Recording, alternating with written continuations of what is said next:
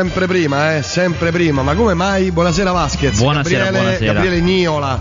Niola. Niola, Niola. Già hai smesso di scrivere articoli, articoli per il mio sito. Ma io non ho capito quale cadenza, quale cosa. Io sono Cadenza pronto. eh. quanto, quanto ti pare? Lo Va sai che noi siamo molto, come dire, lì ognuno fa un po' come gli Va pare. bene, va bene. Eh. Allora, già c'è un altro. Già c'ho... Pronto? Perché oggi, oggi è successo di tutto, eh. Ah sì? Allora, non so se tu hai letto. eh, Tanto benvenuti a Cellulite benvenuti Celluloide. oggi eccezionalmente in anticipo perché eh, stasera ci sta un eventino che poi racconto, Eh. devo andare, devo partecipare a un eventino. Eh, praticamente non so se avete letto in questi giorni si fa un gran parlare del 3D fa male, il 3D fa male. Ah, è vero, è vero, Il è vero. Codacons eh, Sì, condanna, sì, sì, il vero, Consiglio vero. Superiore di Sanità ritira. La verità, allora, la verità è che non è vero niente, ovviamente, questo non c'è bisogno che ve lo venga a dire io, Anche insomma, un palesemente- idiota lo avrebbe- Palesemente eh. non vero nulla. Il problema di questa cosa non vera è che eh, ci, sono, sono- ci sono stati dei sequestri. Cioè voi questo weekend andrete al cinema magari a vedervi delle cose in 3D e può essere che alcune sale non le proiettino, sale che hanno perché dicono se ci vengono a sequestrare come è capitato ci costa di più il dissequestro e il pagamento della multa che eh, il mancato guadagno di un weekend intanto che vediamo cosa succede Eh, ma su che, su che perché è base? successo questo? Su Il che Consiglio? Superiore della Sanità, che non è il Ministero, è un organo che si muove un po' prima, che dà indicazioni, non prescrizioni, indicazioni, stimolato dal Codacons che ha detto delle cose che non stavano né in cielo né in terra, cioè in sostanza, la faccio breve, che gli occhialini 3D facciano male ai bambini, siano anche sporchi, perché mh, sono sempre gli stessi che vengono riutilizzati, in realtà ovviamente vengono lavati, ovviamente. Ehm, il Consiglio Superiore si è espresso con, non, non temo di dire con molta superficialità, perché nel comunicato erano indicate, era un comunicato molto lungo, ma insomma leggendolo tutto come ho fatto io, erano indicate, si, si capiva che facevano riferimento a tecnologie vecchie, alle tecnologie del vecchio 3D degli anni 70. Con gli cui- occhialini di carta? Esatto, Quelli- perché dicevano doppio proiettore, che non si usa più da una vita il doppio proiettore, insomma è stata fatta una cosa con superficialità, che Beh. comunque è solo di indirizzo, non di Beh, prescrizione. scusami, eh, se c'è scritto doppio proiettore e uno va a vedere su in sala proiezione c'è un proiettore solo. No, perché loro nella parte preliminare in cui spiegano, poi danno queste indicazioni che dovrebbero essere interruzione tra fine e primo tempo, eh, tra fine tra primo e secondo tempo di 10 minuti almeno. E quello c'è. divieto, non sempre, divieto ai bambini sotto i, 6, sotto i sei anni di indossare gli occhialetti, Mm. divieto, questa è la cosa più grave di tutti, di utilizzare quelli multiuso, cioè l- loro imporrebbero solo quelli monouso, quelli usa e getta, che in Italia è una tecnologia che è usata da una minoranza delle sale, il che vuol dire che la maggioranza delle sale dovrebbero cambiare tutto il sistema, una cosa ovviamente infattibile che porterebbe al fallimento totale, non si può, non si può minimamente ipotizzare. Tenendo presente una cosa che non fa male. Esa, soprattutto Eh, tenendo presente che non fa male. Allora, stamattina, di fretta e furia, perché anche le- l'associazione dei esercenti, evidentemente, questo lo aggiungo io, evidentemente aveva preso un po' sotto gamba questa cosa che sembrava la solita stupidaggine, invece poi sono arrivati in Assas a fare i sequestri. In fretta e furia hanno fatto una conferenza stampa con tutti gli esercenti, tutti i rappresentanti delle associazioni e, leggo perché se no non lo ricordo, il professor Corrado Balacco Gabrieli, ordinario di oftalmologia e direttore del Dipartimento di oftalmologia dell'Università di Roma La Sapienza e la professoressa Elena Pacella, responsabile del pronto soccorso oculistico del Policlinico Umberto I. Queste erano le due persone presenti, le quali, sai, poi i medici sono sempre molto no, un po' sì, un po' no, stanno Certo, sempre attenti ai certo, eh. Hanno detto sono tutte fregnacce, sono andati diretti. Hanno detto assolutamente no, queste cose non stanno né in cielo né in terra. I pochi, pochissimi casi eh, registrati di gente che è stata male o nel cefalee- No, loro parlano per quelli italiani, Ah. che si parla di, non so, quelli registrati, cioè quelli che ufficialmente loro riconoscono, che sono 4-5 su 15 milioni di spettatori. Eh, si tratta nel 99,9% dei casi di persone che avevano un disturbo oculistico non curato, cioè gente astigmatica che non portava gli occhiali e che, essendosi vista due ore e mezzo di film in 3D, che questa qui è una cosa provata un po' a fatica gli occhi, come a fatica gli occhi il monitor del computer, eh, non è che. eh? Certo, certo. Essendosi viste due ore e mezzo di film in 3D e dopo c'aveva mal di testa e va bene sì però stiamo parlando del 0,1% della popolazione che comunque non si era curata un difetto visivo Eh, il problema di tutto questo è che comunque le sale che fanno sospendono la proiezione perché comunque i sequestri stanno avvenendo. Perché non voglio fare il Beppe Grillo della situazione, assolutamente no. Ma tra i tanti problemi che formano questo problema c'è anche il fatto che ci sono le elezioni. C'è anche questa cosa che va presa in considerazione. Ah. Che ogni momento è buono per farsi vedere. Eh, beh, questa cosa certo. la dobbiamo considerare, non è che non si può non considerare. Beh, secondo me potrà, qualcuno potrebbe prendere la palla al balzo, qualche qualunque parte politica e dire Esatto. guardate questa cosa è una balla, quindi votatemi perché non è vero niente. Magari, io, lo auspico, magari, solamente che poi sai, l'allarmismo paga di più, il dire vi Il salviamo pro- noi. proibire, Esatto, esatto. proibire, Diciamo, attenti sì. ai vostri bambini, queste Eh, cose così, certo, purtroppo sì. funziona di più. Eh, perché poi la, la situazione è pecora. chiaro che in generale rientrerà, perché è ovvio, perché non fa male, per cui per forza rientrerà. Il problema è tra quanto e con quali danni. Cioè, se adesso il ministero dovesse emanare in un momento di follia, dovesse emanare un, un provvedimento, sarà un disastro dover tornare indietro. Le associazioni di categoria si stanno armando per organizzare una tavola rotonda con degli esperti di settore, sia tecnologico che medico, presso il Ministero della Salute, che poi è paradossale portare i medici al Ministero della Salute. Eh beh, già abbastanza essere. paradossale. E stanno in sostanza cercando di fare qualcosa, ma eh, c'è poco da fare. C'erano anche degli esercenti che erano- urlavano, si sentivano le urla al fondo della sala, che urlavano e minacciavano da chiudere tutto per protesta. Insomma, una cosa è stupidamente grossa, ecco, una cosa è stupidamente grossa e si spera che rientri il prima possibile. Sei in Italia. Eh, lo so, Capito? ma che ti devo fare? No, ogni volta diventa Bello mio, ogni cose. cosa diversa che uno non capisce. Leviamo, via. Tra l'altro in nessun paese del mondo si è detta questa cosa, mi fa sentire male. Sono uscite notizie nei giornali americani che dicevano divertenti provvedimenti in Italia. Questa era una cosa terribile, era una terribile, guarda. Vabbè, veniamo a noi, parliamo di Predator, il rebooting. Guarda che c'è un'intervista con, con i registratori, tra un po' sarà questa intervista, me l'hanno- l'ho prenotata ora, ci sarà un'intervista con il realizzatore di Predators, il reboot, cioè il film di Schwarzenegger, quello del 1986 se non sbaglio, diretto da John McTiernan. Peraltro molto bello. Mitico, bellissimo, un film straordinario, anche perché John McTiernan è un grandissimo regista d'azione, lo stesso di Trappola di Cristallo, per dire. Altro esatto, film esatto, altro capolavoro. Muoiono 500 persone. e questo Predators sarà il, il remake del Predator, vedremo come sarà, è uscito il trailer da poco. Insomma, non lo so, dietro, dietro all'operazione, cioè a produrre c'è Robert Rodriguez. Vedremo come sarà, vedremo. Ma il protagonista chi sarà? Credo sia un poco noto, adesso ti controllo, ma Ah, credo non è sia... Schwarzi. No, quello figurati. Ha smesso. Farà la comparsata nel film di Oh, il film di. Salvatore, l'hai visto? Sì, l'ho visto. Com'è? Allora, com'è il film di Salvatore? Oh. Eh, adesso vedo una cosa. Predators è diretto da Nimrod Antal, che è un nome che non dice molto a nessuno, però ha fatto Vacancy, che era un bel film, quindi si potrebbe anche sperare. Invece, Happy Family, nuovo film di Gabriele Salvatores, in uscita non questa settimana, ma se non vado errato adesso controllo, settimana prossima. Sì, Happy Family settimana prossima. Eh, Ah, è vero, scusa, rispondo ad un ascoltatore, ha ragione. Stanno inviando sms a chiunque. Chi? È una, una- una parte del Politica. politica sta inviando sms peraltro illegalmente a chiunque vogliono fare come dire i illegalitari prego scusa no. Eh, dicevo, eh, Happy Family, nuovo film di Salvatore, se è uscita settimana prossima. Allora, innanzitutto è una commedia, cioè una cosa che, una cosa che raramente fa Salvatore, se lo fa meno che le- ce lo faceva agli inizi, poi l'ha fatto meno. Secondo, è un film che sembra un film di Wes Anderson. Wes Anderson è il regista di I Tenenbaum, di eh, Il treno per il Darjeeling, di tutti questi film indipendenti americani che hanno avuto anche un certo successo. Ed è un film molto stralunato, un film strano. Salvatore già nella fase di questi un po' strani tipo Denti o tipo Amnesia. Questo qui è su uno scrittore che è Fabio De Luigi che eh, appunto vuole scrivere un libro e poi i suoi personaggi parlano con lui, lui parla con i personaggi, poi c'è un pezzo di libro, un pezzo di realtà, è fatto tutto un po' così. Secondo me non è un granché, non è un granché, ma è comunque una risata della Tu strappa. ce è un l'hai film carino. con i registi italiani. non è vero, non è Eh, vero. no, lo so. Non è vero, questa settimana ho visto un grandissimo film italiano. Grandissimo. Ah, eh, addirittura Sì, sì, sì, sì, perché Poi l'avevo. parli di dei breaks eh Ah, ti parlo di dei Breakers, sì, Eh. sono, sono, so tutto. Eh, invece il film che esce questa settimana italiano, che a me è piaciuto moltissimo davvero, si chiama Io sono l'amore e nonostante sia un titolo da film italiano brutto, solitamente i film che hanno questo titolo sono bruttissimi, è un film bellissimo. Allora, eh, era passato a Venezia, ma io non l'avevo visto a Venezia perché non ce l'avevo fatta, alle volte capita. È un film, ripeto, è un regista italiano, ma c'è Tilda Swinton, che è una grandissima attrice americana, anzi inglese, scusate che contribuisce anche a produrre, c'è Alvaro Orvacher, poi gli altri attori sono tutti italiani.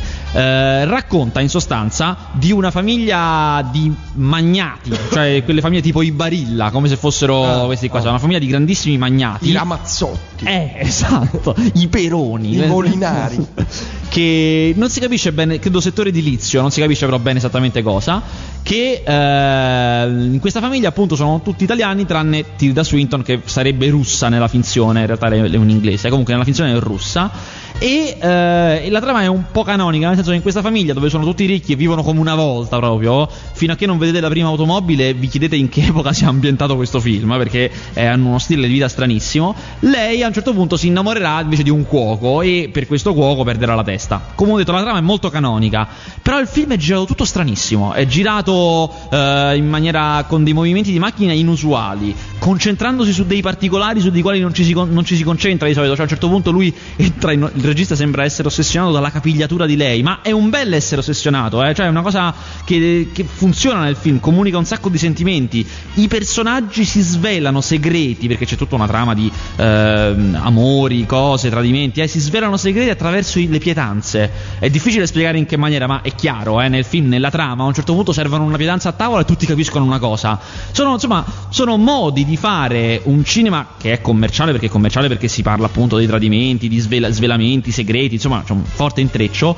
però molto alto, molto autoriale, molto particolare, molto ricercato, che secondo me funziona benissimo. Mi ha preso da morire il film e spero che vada molto molto bene. Si chiama Io sono l'amore. Oh, il profeta, te- telegrafico. Il profeta, il profeta so, so che c'hai qualcosa in ballo, è ancora in ballo quella cosa col profeta? No, non è il profeta, con eh, Ah. il, ehm, la cella. Ah, Zelda 211. Eh, vieni, eh, Bellissimo. vieni. Attenzione, attenzione perché c'è una sorpresona, eh. Sì? Eh, eh, eh. Film spagnolo passato a Venezia, gra- io già l'avevo consigliato dai tempi di Venezia, lo È consigliavo. vero, eh. lo ricordo, lo ricordo. lo ricordo. Il profeta è un altro film di carcere, eh, è ambientato nel carcere ed è tutto, de- diciamo si svolge quasi tutto dentro il carcere. Racconta di un ragazzo che il film inizia che lui arriva nel carcere da- dal carcere minorile perché ha fatto 18 anni, per cui lo passano di categoria praticamente. E già arriva pieno di lividi. Non sappiamo perché, ma intuiamo che già lì non era facile la vita. Figuriamoci nel carcere con gli adulti, dove ci stanno tutti i rapporti di potere, dove ci sono anche rapporti col fuori carcere, cioè sono boss che, comanda- che stanno dentro il carcere e comandano anche il fuori. Eh, Ma ambientato dove? Negli Stati Uniti? Francia. Ah, Francia. e in cui tra l'altro c'è un curiosissimo se potete andatelo davvero a vedere in lingua originale perché ci sono lui parla francese ma la lingua ufficiale del carcere mh, non è il francese è il corso. Ma non perché siano in Corsica perché il boss del luogo è corso. E quindi vuole che si parli corso. E lui in questo suo imparare le lingue impara anche l'arabo quindi è l'unico che tratta con gli arabi. Insomma c'è tutta una serie di strategie nel film che sono fondamentali. Eh, lui chiaramente è un ragazzino viene subito la prima cosa che gli dicono è devi fare fuori quello. Ma perché? perché sì se no fa fuori lui te. Questa è la cosa che deve fare. Ah. ed è molto reso bene nel senso che lui eh, nonostante sia uno che stava in carcere quindi non è che fosse proprio un santarellino però è preoccupatissimo da questa cosa dover uccidere una persona per la prima volta poi in una maniera tremendamente efferata per motivi siccome in carcere non è che puoi uccidere deve farlo di nascosto si deve infilare una lametta da barba in bocca che già per infilarla in bocca ti tagli tutto vabbè a sorpresa tirarla fuori, metterla tra i denti e segare il collo di quello davanti a lui. Una cosa di un efferato raro che lo ossessionerà durante tutto il film, poi chiaramente. E, e questo film in sostanza racconta di come lui entri nella, nella mafia del carcere e diventi il profeta di una nuova criminalità, di, del- una nuova criminalità che è in grado di eh, diventa multinazionale come, fo- come so- come fosse un'azienda lui, perché riesce a comunicare appunto con diverse etnie. È una scalata al potere che sembra il padrino, è fantastico. E in più ha quella bellezza del cinema di carcere. Per chi lo conosce, il film è diretto da Jacques Audiard, che è un Mentre geniale c'è la 221 è cineasta. tutta un'altra cosa. Zelda 211 è- ha una trama pure quello spettacolare. Praticamente, primo giorno di lavoro per un eh, secondino che arriva solamente a vederlo il carcere, quindi lui è in borghese. Arriva a vederlo, nel momento in cui lo vede, finisce nel, nel braccio dei super violenti, cioè quello peggiore, e nel momento di una rivolta. Per cui lui rimane, in sostanza, lui rimane dentro, c'è la rivolta, però lui è in borghese, la prima cosa che fa subito, si leva i lacci dalle scarpe come fanno i carcerati, si leva tutto quello che può, che può far capire che lui viene da fuori e si finge carcerato, se no lo fanno nero, no? lo, lo uccidono di botte. Eh, certo. chiaramente succederà di tutto, perché lui dovrà cercare contemporaneamente di uscire e la prima cosa che fa subito all'inizio del film dice eh, usatemi come ostaggio, così loro mi liberano, io da fuori vi do una mano, cioè la prima cosa che fa, e chiaramente andrà malissimo questa cosa. Però è molto molto molto molto bello, anche perché poi a metà il film cambia, non, non, è, non, è, tutto così, a metà cambia perché succede una cosa che fa cambiare tutto ed è molto interessante, sono contento che fate delle cose con, con Zelda. Mentre, e qui poi ti lascio mano libera, dove sta? L'ho perso. Fuori controllo, Mel Gibson. Fuori controllo, allora hanno fatto un errore madornale, hanno ecco. ucciso la figlia di Mel Gibson. Eh, cioè, allora, ai, come ai, te, ai, ma come ti viene a te, ma capito? Matto, ma come ma ti viene davanti a lui? Ma quanto si può arrabbiare? Cioè, eh, capirai. Allora, lui poliziotto invecchiato, perché tra l'altro, ridendo e scherzando, sono otto anni che non vediamo un film con Mel Gibson attore, per cui se, quando andate a vedere il film vedrete che lui è proprio invecchiato, però, però è un bel invecchiato, invecchiato incazzato. Eh, lui poliziotto incattivito dalla vita, gli uccidono la figlia davanti a lui. Mamma mia. Terribile. E, e, inizialmente lui è tranquillo, è tranquillissimo. Ah, Anzi, alla, alla, stazione di polizia gli dicono prenditi dei giorni eh, e lui gli risponde: Visto che darò la caccia a quelli che hanno ucciso mia figlia, preferisco essere pagato per farlo. Geniale.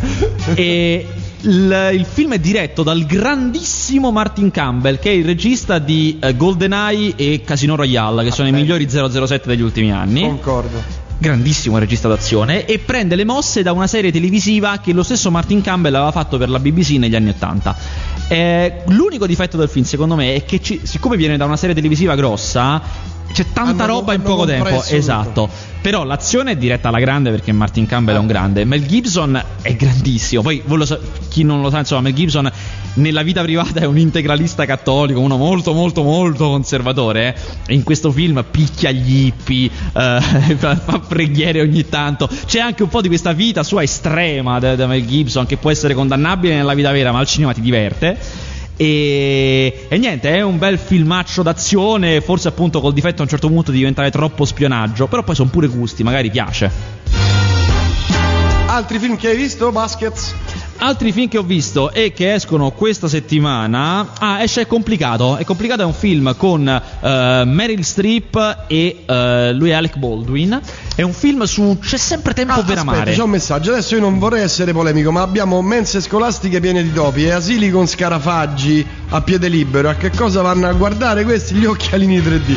Sono sempre più senza parole. No, no, ragione da vendere, anche perché il, il, come dire, il ci sono appunto mille cose da controllare e utilizzano le forze dei NAS per andare a sequestrare gli occhiali in 3D che ho dimenticato di dirlo c'era anche l'altra, l'altra dottoressa oggi alla conferenza che faceva, eh, diceva sono puliti esattamente con le stesse norme con le, con le quali puliamo le cose nel, al pronto soccorso cioè solo stanno nella mucchina e se proprio volete, che è normalissimo, vi danno una salvietta con cui pulirli voi anche se volete, in più, eh, cioè proprio non, non ci sì, sono sì, problemi. Me l'hanno data, me l'hanno data. Eh, cioè veramente allucinante.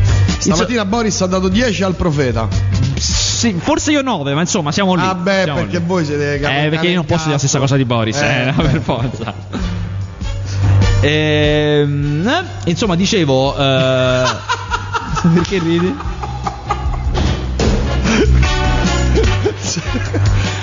Cerchiamo di essere felici. I barili, I barilla sono magnati, vabbè, ma i ramazzotti e i peroni molinari sono bevuti. Bene. Dicevo sì, di, eh, è complicato che un film con Meryl Streep ed Alec Baldwin appartiene a quella categoria di commedie amoro sentimentali del tipo c'è sempre tempo per amare. Cioè Meryl Streep è una sessantenne con i figli grandissimi ormai che vanno al college, divorziata da una vita da Alec Baldwin che un po' si vuole rifare una vita, un po' il vecchio marito ritorna e ci sono tutte queste ironie sul fare una storia d'amore a una certa età. Il film è divertente, ma forse il target è, diciamo, è più elevato di, de- di, quelli della mia età, mettiamola così. Allora, il nuovo film su Conan, quando esce? Eh, ma da una vita penso, adesso controllo, ma insomma mi sembra... La descrizione di In Sono l'amore mi ha fatto pensare, beh, una commedia inglese di qualche anno fa, non ricordo il titolo. No, neanche io se me lo butti così non mi ricordo. 2011 Conan. Mentre 007 si dà nulla. No, ancora nessuna, Niente, nessuna informazione. In alto mare. Sì. Vabbè, eh, film che usciranno perché abbiamo due minuti, Vasquez. Sarà due fatto. Minuti. Allora, eh, Daybreakers. Allora, Daybreakers. Daybreakers è una cosa. È un film interessante per più di un motivo. Perché I vampiri non sono più quelli di una volta, ormai l'abbiamo capito. Cioè, non esiste più il vampiro che è uno solo, che era Dracula, aveva anche il problema che stava solo. I vampiri ora sono un po' tipo zombie, cioè girano tutti insieme, eh, ti mordono e si, il, il, vampirismo si propaga come un virus, cioè non è più una questione sai, di bene e male, non ci sono più le croci, ma il, il vampirismo è come una pandemia che si, si, si, diffonde come si era visto in 28 giorni dopo.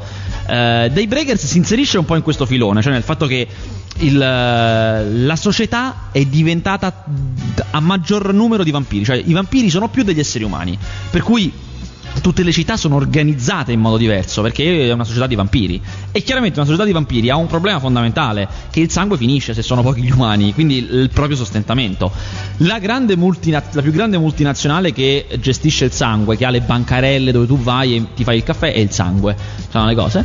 Eh, la più grande multinazionale cerca un surrogato del sangue. Ah, sono, sono, loro stessi quelli che coltivano gli esseri umani, cioè li mungono, li prendono, li incatenano e li mungono come se fossero mucche finché non muoiono. Però chiaramente stanno finendo, cercano un surrogato. Il principale medico, ricercatore che cerca questo surrogato è il protagonista del film, che è Ethan Hawke, e quindi il film lascia da parte lo, la parte horror dei vampiri ed è tipo un film di fantascienza, è molto curiosa come commistione. Ci sta uno straordinario William Defoe che è invece la resistenza umana, sono quelli che sono ancora umani e William Defoe ha trovato il modo per tornare umani, che una cosa non si è mai visto il vampiro che torna umano. Ah, ha trovato, ha trovato il modo, per, per, errore. Tra l'altro adesso non ve lo dico, ma il modo fortu- fortuito, perché lui era vampiro ed è tornato umano casualmente, il modo fortuito in cui lui scopre come si torna umani è, è straordinario, è una cosa fenomenale, un incidente assurdo e, e quindi questa cosa chiaramente cambia tutto, le multinazionali non vogliono perché non eh, interessa certo. chiaramente, insomma, e questo è come la storia dell'acqua, privatizzazione dell'acqua. Bene o male, sì. Allora, eh, dunque, mi scrive Fabrizio. Eh, buongiorno Emilio. Ah, ma no, che c'entra Emilio? Sera fast. Ah, questa.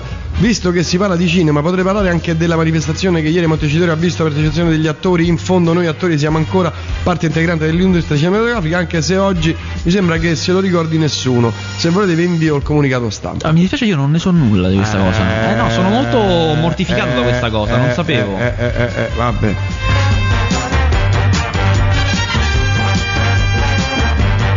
Altri film, Baskets? Altri film che escono settimana prossima. Settimana prossima esce. Stavano se c'è altra cosa. Mi chiedono Iron Man 2. Notizie. Eh, siamo vicini, eh. Adesso te lo dico perché la cosa ho visto oggi è 30 aprile Iron Man 2. By Plinius. Ancora non l'ho visto, ma la cosa è imminente. Mm. Eh, allora, settimana prossima esce anche Dragon Trainer, che è il nuovo cartone animato della Dreamworks studio di, eh, di, animazione che a me non mi ha mai fatto impazzire. Sono quelli degli Shrek, di mostri contro alieni. Insomma, non sono mai andato pazzo. Però questo qui è molto carino. E racconta di un, uh, in un villaggio di vichinghi. I vichinghi lottano contro questi. Eh, cioè, sì, è un villaggio di vichinghi che è infestato dai draghi. Solo che loro non se ne vanno da questo villaggio. Continuano ad arrivare lì perché sono vichinghi e sono, tis- sono testardi. Eh, in tutto questo, un ragazzino molto secco e mingherlino che non, che non fanno combattere perché appunto è il più secco di tutti. Ehm riesce casualmente ad abbattere il più pericoloso dei draghi e scopre che invece è mansuetissimo. Qui ci sono queste dinamiche da vita col drago, che il drago eh, si comporta come un cane o un gatto. Eh, trama canonicissima, chiaramente che lui lo fa per conquistare l'affetto del padre, tipico da cartone animato, ma molto carino, molto divertente. Il film a me è piaciuto un sacco. Oh, filmoni 3D che usciranno, Vasquez. Questo sarà in 3D. Eh, al momento al cinema c'è, eh, come si chiama, Alice eh, esce scontro tra titani, ho visto qua, eh, esce tra, tra poco, se, due, tra due settimane, il 2 aprile esce scontro tra titani che sarà in 3D. E poi che altro vedo? E poi, ah, uscirà The Hole in 3D. Fammi vedere se è quello che dico io. Sì, The Hole in 3D è un film di Giodante è veramente l'horror classico, l'horror con le bambole demoniache, o il più classico dei classici, mm. in 3D ed esce il 16 aprile, per cui ce ne sono un po' in arrivo. Vabbè, io ti ringrazio, buon film. Che vai a fare questa sera? Giusto, cioè, abbiamo perché abbiamo anticipato esatto, questa perché, perché alle 8 di sera hanno messo, fastidiosissimo, alle 8 di sera, la presentazione del primo lo chiamo prodotto e non lo chiamo film perché è un mediometraggio, dura 30 minuti, primo prodotto in 3D italiano a tutti gli effetti. E cioè, prova a indovinare chi l'ha prodotto. Cioè, una cosa è l'ultima, l'ultimo so- società, l'ultimo soggetto che pensi possa produrre un film in 3D in Italia. So, la, reg- la, regione Calabria. La, la, regione Calabria. La regione Calabria. Allora, la storia è questa: la regione Calabria vuole fare uno spottone, come è giusto che sia, cioè una ah, cosa certo, della, certo. per se stesso e non so per quale motivo riesce a convincere Wim Wenders a fare uno spot per la regione. Ma veramente uno spot? Non lo so, forse va in vacanza lì, non lo so. Cioè, riesce a convincere Wim Wenders a fare uno spot. Wim Wenders, che è veramente tra i più fattoni dei registi che ci siano, ma veramente, cioè uno di quelli incasinati forte che ci mette una vita a fare film, va lì, guarda un po', si fa appassionare da certe cose, dice, a un certo punto è entrato in fissa con una storia di immigrati, ha detto facciamo questa, sì, bello, bello. Chiaramente la regione Calabria dice sì, Wim, eh, facciamo, quello, che, vuoi tu. vuoi tu. Eh. Poi Wim Wenders a metà lavorazione vede un film in 3D e fa no facciamolo in 3D, facciamolo in 3D perché che, che, che se ne pensi di Wim Wenders lui fu uno dei primi a usare il digitale ma negli anni 90 cioè era uno, uno molto avanti per queste cose. E la regione Calabria si è informata, ha visto che in effetti si poteva fare con un costo contenuto perché ci sono delle aziende in Italia che oggi sono pronte e chiaramente all'inizio i prezzi sono abbordabili perché loro hanno interesse anche a promuoversi per cui l'ha fatto con questa società italiana e, e hanno fatto un mediometraggio in 3D. Questa cosa stranissima. Il non... primo 3D italiano. Esatto, ufficialmente è questo. Si chiama Il Volo. Eh, non so se andrà al cinema perché è un medio. Di sicuro girerà ai festival, quindi nel film sarà visto anche perché Vin Wenders conosce tutti, per cui insomma eh. starà ovunque. Eh, questo lo vado a vedere e vediamo come è questo 3D, se funziona, se è bello, se è venuto bene. Perché insomma, se la cosa va bene, se la società funziona, ha fatto un buon prodotto, lo vedranno anche i produttori. Io so che De Laurentiis si sia interessato al 3D, insomma per Quindi cui, vacanze di Natale in 3D? Eh, penso di sì, insomma. Eh, ormai. Può essere. Le, può le essere ha fatte molto. tutte. Esatto. Vacanze di Natale le ha fatte ovunque. Adesso non sa più dove sbattere esatto, la testa. Può essere 3D. benissimo che sarà in 3D. Eh. Per cui, insomma, Beh, vediamo, se, vediamo. Aspetta, se tu pensi che siamo già a marzo, ma ce la farà? Loro solito lo girano d'estate di solito loro. Eh, ma il 3D per farlo non ci vuole più tempo? Sì, c'è una fase di post-produzione più lunga. Non so, non so. So che si sta informando. Può essere che lo giri a giugno, insomma. Mm. Tanto lui comunque i contratti li avrà opzionati. Cioè, non so come dire, immagino, mi immagino una catena di montaggio che insomma la gente ha già firmato, già sa chi sono gli attori, eh, deve beh, solo sì. decidere, mettere a posto quelle due o tre cose. Va bene, grazie. Stasera tu mi confermi le chitarre allo Stasera Stasera te le confermissimo. Ah, ma vieni anche tu? Sì, ti porto anche Vim. Ah, porti Vim? Porto, porto, porto anche Vim. Vieni sì. Vim? Sì, sì, sì, sì, ha, ha, insistito lui, andiamo, andiamo, andiamo. No, ma non lo so. scherzi, comunque per... Io vengo cioè, sicuro. Sì, no, viene anche Vim, lo so, me l'hai detto, però mettiamo un tavolinetto a parte, eh, un salottino a parte. Bravo. Perché sai, io in mezzo alla calca, poi mi trovo male. Lo so, poi c'è Vim, che beve lui? Rum, whisky? Sì, un grande appassionato di rum. Di, allora, eh, lì è venuto solo per quello, ho detto, perché so che c'è del buon rum. Lo so, lo so, lo so. Detto questo, grazie Vasquez, ci sentiamo venerdì prossimo. Senz'altro. Anzi, no, ci vediamo questa sera. E questa sera soprattutto. Non c'è dubbio. Vengo in giacca, perché vengo direttamente da me, vengo in ah, giacca. Vieni accompagnato? Vengo oltre, se oltre io solo ben, accompagnato. Oltre con Wenders verrei anche sì, accompagnato. Vengo solo accompagnato, io non giro da solo, solo accompagnato. Uomo saggio. Anche perché mi hanno detto che ci sono donne bellissime, per cui io vengo accompagnato perché non voglio correre rischi. Beh, Poi vengo abbordato, non mi va, non vabbè, mi va. Vabbè. Grazie a Prego. prossimo.